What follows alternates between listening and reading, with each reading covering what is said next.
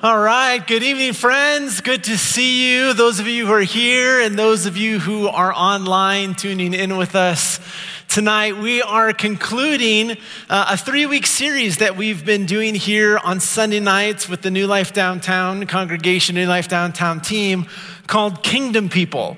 And in this series, we've been looking at three sort of major questions that are important for us as Christians, important questions for us as the people of God. The first week, we tackled the question of who is Jesus and talked about what it means for Jesus to be the sovereign and saving Son of God and how we respond as people to that realization, to that announcement about who Jesus is. And then last week, Pastor Glenn shared with us a brilliant sermon on what is salvation. How do we actually understand what salvation is? And he shared with us that really the essence of salvation is the truth that God is at work within his world to rescue, to redeem, and to renew all things. And tonight we conclude with the question why church? Why church? What is this whole thing all about. And Pastor Glenn was actually supposed to preach this message tonight, uh, but just in the last couple of days or so, Pastor Glenn has uh, found out that you may have noticed that he's been raspy over the last couple of weeks. Uh, he actually has a polyp on his vocal cords. Uh, so it's basically like an open blister uh, inside of his throat on his vocal cords. And in an attempt to try to avoid having to have surgery, uh, Glenn is going a two weeks of extreme silence to give time for his vocal cords to heal, and then a couple of weeks of just sort of some limited activity to hopefully avoid having to have surgery on his vocal cords. And so tonight, we want to take a moment before we dive in and pray for our pastor pray for our friends. Uh, and Glenn, if you're watching, we love you, we miss you, uh, and we're praying for you. So would you join me tonight as we pray for him and, and ask God also in this moment to speak to us? Father, we thank you for our pastor. Thank you for Pastor Glenn. Thank you for what his voice means to us, what his voice means in our lives, in the ways in which you have spoken through him to shape us individually and communally. And we pray that you would heal him, that you, by the power of your Holy Spirit, would heal his voice, that you would restore him in every way. And during this time, while he's waiting and trusting you for healing, would you strengthen him for this journey of stewarding his body well, of taking the time to be still and to be silent and to rest? Would you strengthen him for that journey? And would you meet him in that time? And for us that are gathered here, would you speak to us? Speak to us through your word. In Jesus' name we pray. And all God's people said, Amen. Well, since Pastor Glenn was supposed to be preaching tonight, I'm actually going to be preaching his notes uh, minus all the stories about my childhood in Malaysia. Uh, we're not going to hear any of those, no conversations about me going to London, uh, none of those like really fun and exciting stories. Instead, we'll get my Iowa farm boy stories mixed in there instead. Uh, when we start thinking about church and why church, I can't help but just sort of thinking about some of my initial experiences in church. As many of you know, I came to Christ at the end of my sophomore year in high school, and it was about a year later that I actually got involved, really for the first time in my life, in a, in a serious and, uh, cons- and consistent way in church.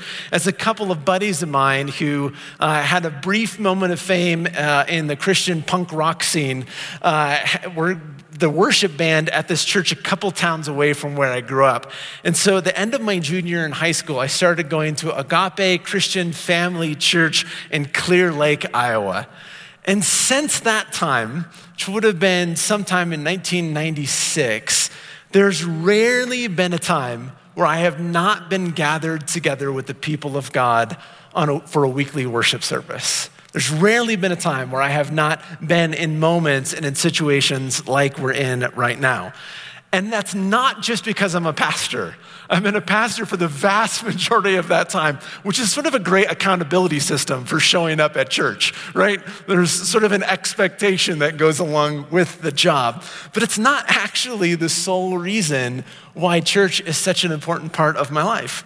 See, church has been the place where I've been discipled, and it's the people who I've been discipled by. It's the church, is the place and the people who taught me to worship, who taught me what it means to sing and to pray. It was at church that I learned to lean on other people when I couldn't sing and I didn't know how to pray and needed someone else's voice and someone else's prayers to carry me through some really difficult times in life. It's been at church that I learned to read the scriptures and learned what it means to have my life embedded in the story of Jesus and to live out of that story, to see his story as the most significant thing that's ever happened in the world and that's ever happened in my life. It's at church that I learned to mark time the Christian calendar by the story of Jesus. It's at church that I learned to see the world what theologians and scholars call sacramentally. In other words, learning to see how the ordinary things of life can be charged with the very presence of God. How God can be at work in very ordinary, very mundane things. It's at church that I was welcomed and baptized into God's family. It's a church that I'm weekly fed and sustained at the table. It's at church that I get to rub shoulders with the saints, and at church where I've met my dearest friends. It's a church where I've had opportunities to serve and to lead and to see how stepping into those places actually have been the most transformative things that have ever happened in my life. And there have been times in my season at church and my season in life as a pastor where it's been really, really exciting. Where it's like every time you gather together, the presence of God just seems palpable. And everyone's rushing in the doors, and the place is packed, and everyone's excited. And there's just this sense like, ah, oh, this is it. Finally, we have church figured out. Nobody for 2,000 years has figured out what we have. There's this, these moments where it just seems so exciting. But more often than not, it's been rather repetitious and at times quite boring. Can I say that as a pastor? Like, are you allowed to say those things? There's been times that church has been really, really, really easy, where it just seems like a breath of fresh air every time you walk in the building. And there's been other times that church has been filled with disappointment and with pain. We've seen leaders fall and break and lose all trust with congregations. I've been a part of churches that split into multiple congregations and not as a church planting strategy, but as an inability to live together in unity anymore.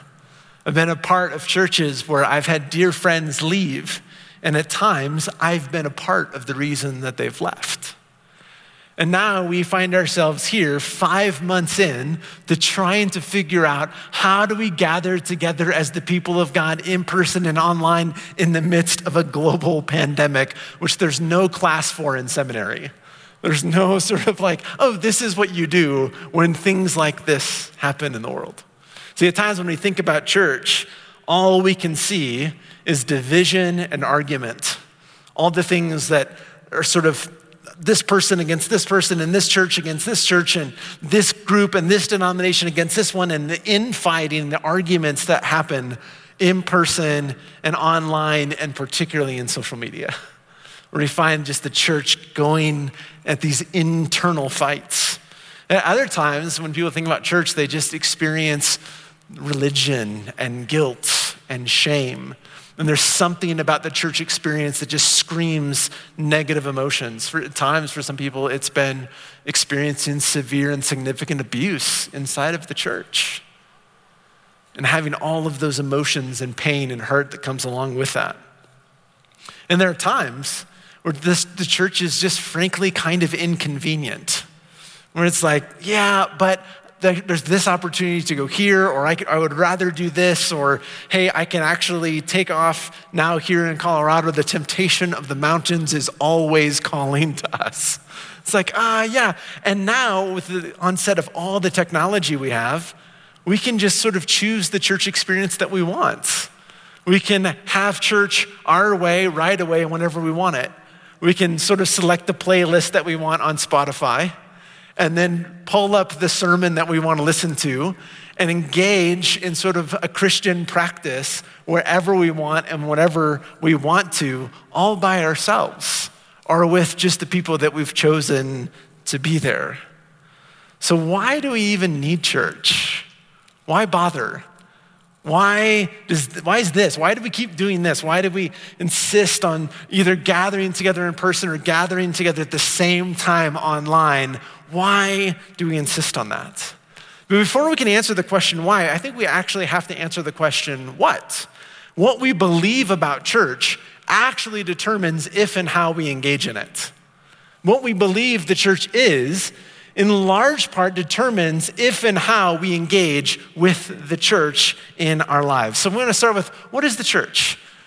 We were to say, answer this question, what is the church? I'm going to give three pictures here from the New Testament, the way they talk about church. The first one is this, is the church is a kingdom community.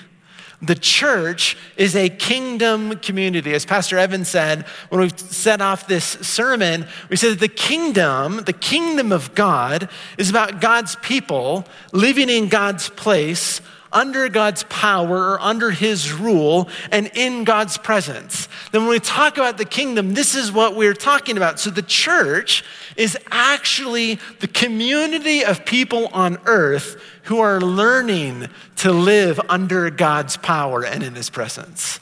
It's the community of people on earth who are saying, What does it look like? How do we actually live as if God is on the throne, as if God is reigning and his presence is near us? How do we actually live our life together as members, as people in God's kingdom? How do we do that? First Peter says this. It says, that, describing the church as a kingdom community.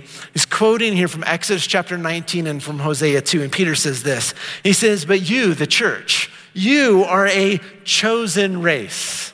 You are a royal priesthood. You are a holy nation, a people who are God's own possession. And you become this people so that you may speak of the wonderful acts of the one who called you out of darkness and into his amazing light.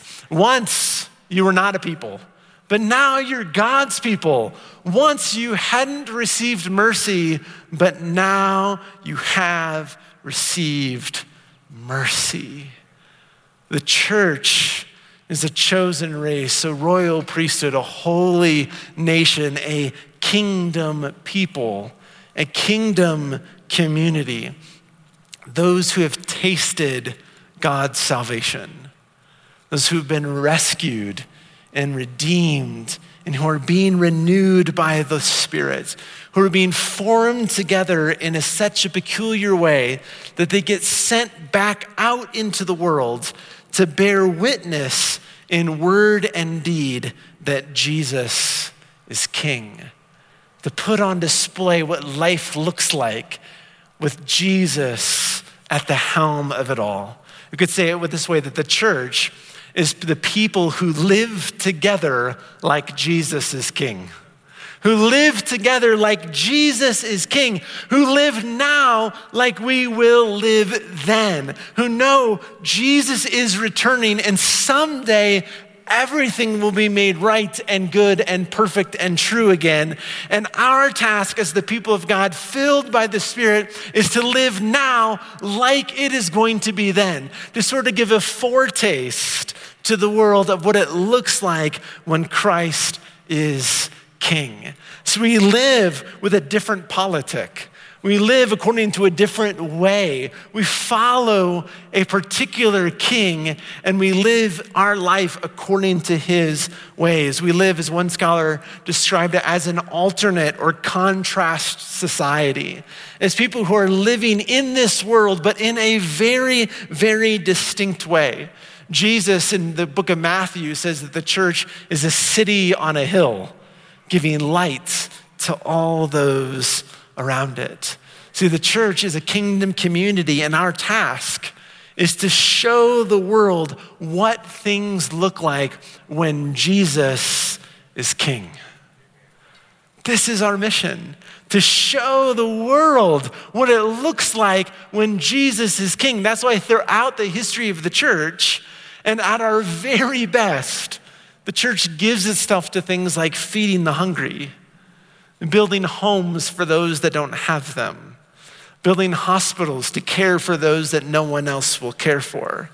The church, at its very best, advocates for the oppressed, rescues victims, provides refuge for the vulnerable, becomes a place and a people where others can find freedom and healing, all while preaching the gospel that Jesus is King, teaching people to live in that way, supporting people who are married, supporting people who are parents, supporting people who are single, grieving with people who have lost loved ones in their lives, teaching kids and encouraging teenagers and honoring elders and caring for one another and doing all of this collectively in our life together and encouraging each other as we do that individually. That's what the church is at its best. Here at New Life Downtown, it looks like people like Melissa Tempest. Some of you know Melissa. She does a lot of graphic design work and those things, but Melissa gives her heart and soul and her passion to something called Royal Family Kids Camp.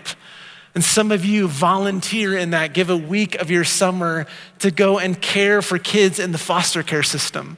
And Melissa writes the curriculum for those camps all over the country and gives her heart and passion into this individually, and we collectively support and encourage her in that journey.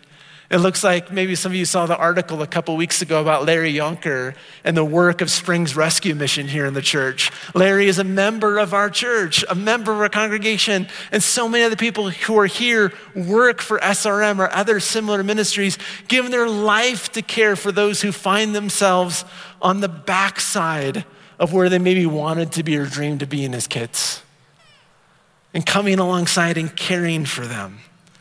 Or maybe it's those of you who are involved with Young Life or who are volunteering in some capacity to mentor kids in our local school systems. Or those of you who are giving your lives as teachers and administrators and trying to figure out how do you care for the community's kids in the midst of a pandemic. We are praying for all of you as you're thinking through and, and walking through a time that you never expected when you said yes to giving your lives to education. We love you and we're praying for you.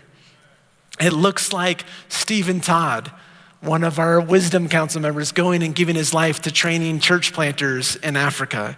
It looks like Alpha and Celebrate Recovery and Mary's Home. It looks like Dan and Donna O'Brien, who I see over here, giving their lives and their free time to helping rescuing people who've been caught in human trafficking. And saying, we're going to give our lives to these things. Why? Because when Jesus is king, this is what life looks like.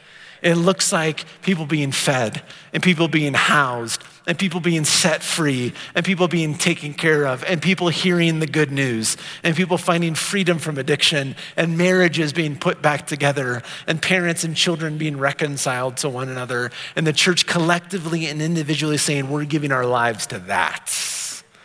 See, the church is the place, yeah, that's worth clapping for.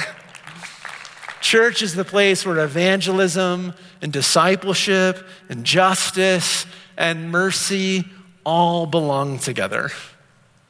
They all come together because they're all part of our kingdom mission in the world. They're all part of our way that we say, this is what it looks like when Jesus is king. The second image the New Testament gives us is that the church is God's family.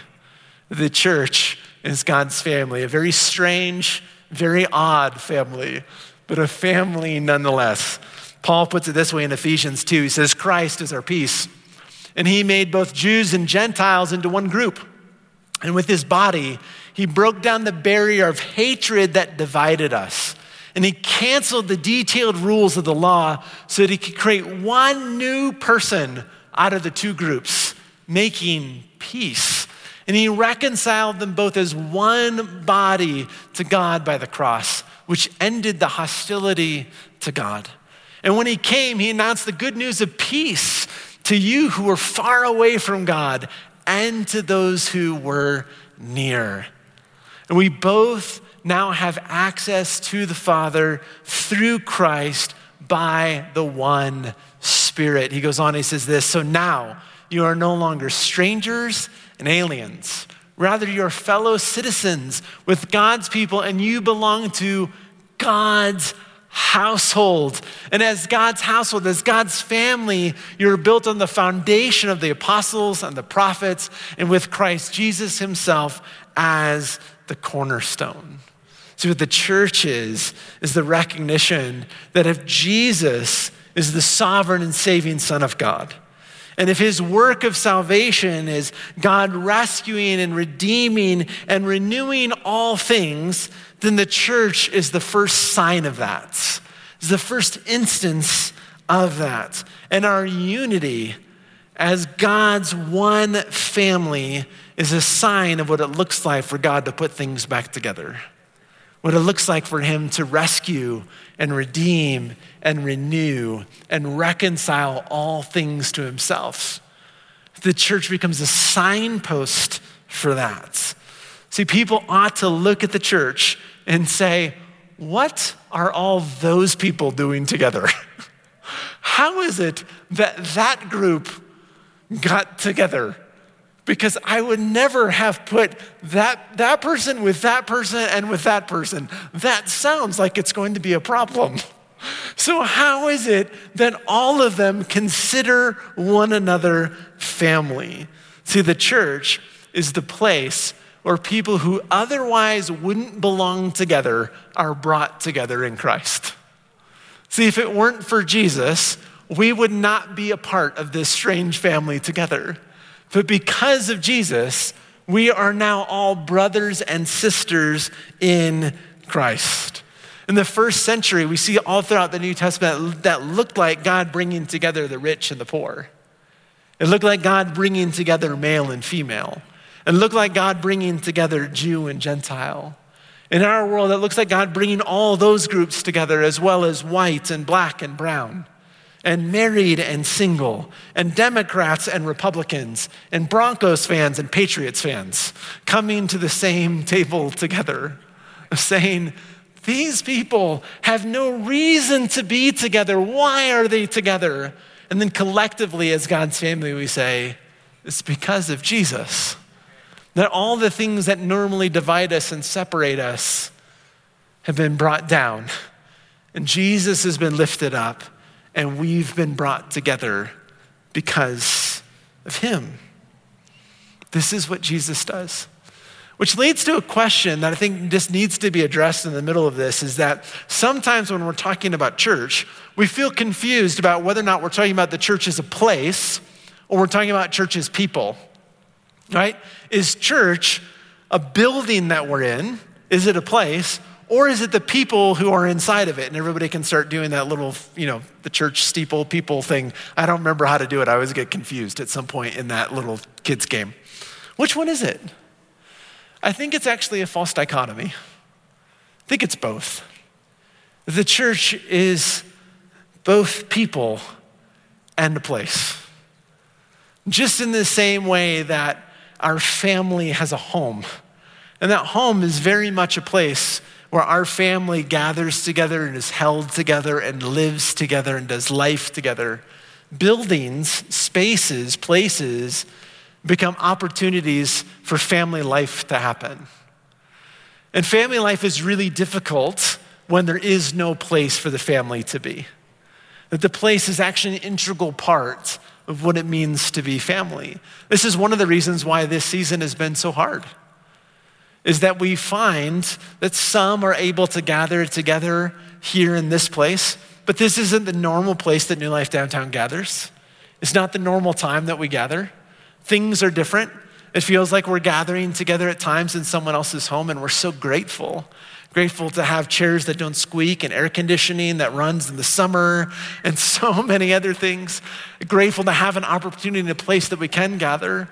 And yet, there are so many others that are not able to gather during this time, and we feel that. We feel that loss. It's like, oh, but the family's not all here. Part of the family's here. It's sort of like having the family reunion and half the family wasn't able to come. And you're glad to be at the place, but you're also missing the people. And we're living in that place because we recognize that it's actually both. It's people who are gathered together in a place, who live their life according to a rhythm of gathering together and then being sent back out and then gathering back together, and then being sent back out into mission in the world. So the church is God's family. The third picture, and the final picture that the New Testament gives us, is the church is God's temple. The church is God's temple. Ephesians 2 says this the whole building is joined together in Him, and it grows up into a temple that is dedicated to the Lord. Christ is building you people into a place where God lives through his spirit. See, in the ancient world, for the ancient Jews, the temple was the very center of their life together. It was a place of pilgrimage, place of worship, a place of parties. It was the very center of the universe. It was the place that they believed that heaven and earth actually overlapped where God's presence was near on earth as it is in heaven. And Paul, in this letter to the Ephesians, makes this audacious claim that this place has been replaced by a people, that the church itself is the new temple, that the Spirit lives in the church as Christ is building us up together. That through the Spirit, God actually takes up residence in this community of reconciled people. That in this family that's been brought together in Christ, God actually makes his home with us. Heaven and earth no longer meet solely in the walls of a building, but in the life of a community, in the life of this people. So not only does the Spirit fill us individually, but the Spirit actually fills us collectively. The Spirit is not only present in each person, but He's particularly present in the church as a community, as a kingdom community, as a family. This isn't a private temple, but a very public family and community. And something special actually happens when we gather together. Sometimes we don't always perceive it, sometimes we don't feel it, sometimes we don't know it. But Paul says that when the people of God are gathered together, God meets us in a particular way. Listen to what he says in Ephesians 5. He says, Don't get drunk on wine, which produces depravity. Instead, be filled with the Holy Spirit in the following ways. In other words, the sense here is be filled and be continually filled, ongoing being filled with the Holy Spirit.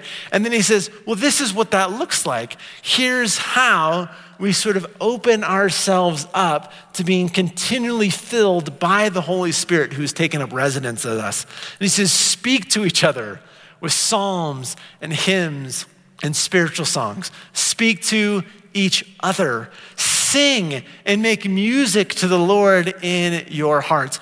Always give thanks to the God, to God the Father of everything in the name of our Lord Jesus Christ and submit to each other out of respect for Christ.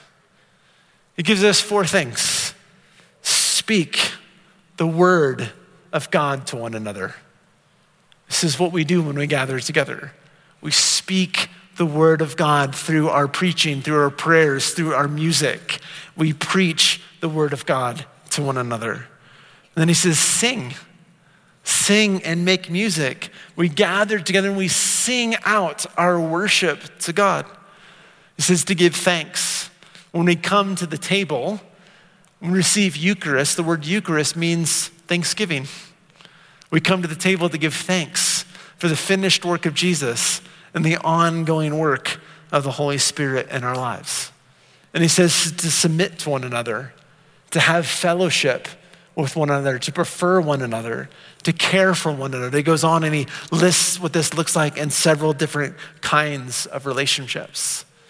But when we're preaching, when we're singing, when we're coming to the table, when we're engaging in relationship with one another, even at socially distanced spaces and with masks on, the Spirit is at work in our midst, filling us up with His very presence.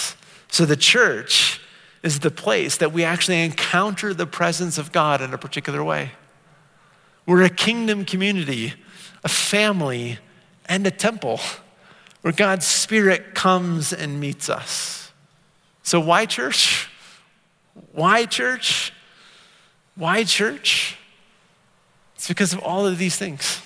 We gather together as the church to be filled by the Spirit of God, to be formed together as a family, and to be sent back into the world as a signpost for God's arriving kingdom. This is the reason behind church. It's because we are a kingdom community, we are a family, we are a temple. And when we understand that that is actually what the church is, then we know why it's so important to prioritize it in our lives.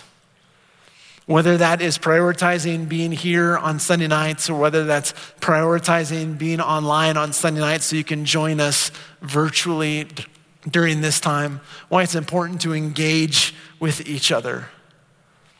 See, it's during this time when it gets really, really hard to continue to gather together that it's so important that we remind ourselves why do we do this? Because there's, there's times that we might just be saying, like, it's just really not convenient. It's really just more comfortable to, you know, stay at home and, and, and watch things where we can now. I know there's some people that have to stay at home right now, and we honor and we respect that, and we love you, and we're praying for you, and we miss you. We recognize the need to be safe during the season. But there are times when we just say, ah, you know, I don't want to get online at, at five o'clock. I'll just do it later some other time when it's more convenient in my schedule. There's times where it's just hard. Truth is, every community is. Every community has challenges to it. Every community has inconvenience to it. It's part of what it means to be in life together. Is to say we're going to press past all those things together in whatever way that we can. You may be saying, well, yeah, uh, that, that's all fine, but it's just so ordinary. like, how can that be true? How can it be that the church is a kingdom community or a family or a temple? It just seems not those things sometimes. It feels kind of ordinary or kind of boring. One of the fascinating things that happens in the New Testament is that the church gets called the body of Christ. It's one of the descriptions that the church is given. The other thing in the scriptures that's called the body of Christ is a piece of bread. Is there anything more ordinary, anything more boring than a piece of bread? But the church gets called the body of Christ, and so does a piece of bread that Jesus holds in his hand.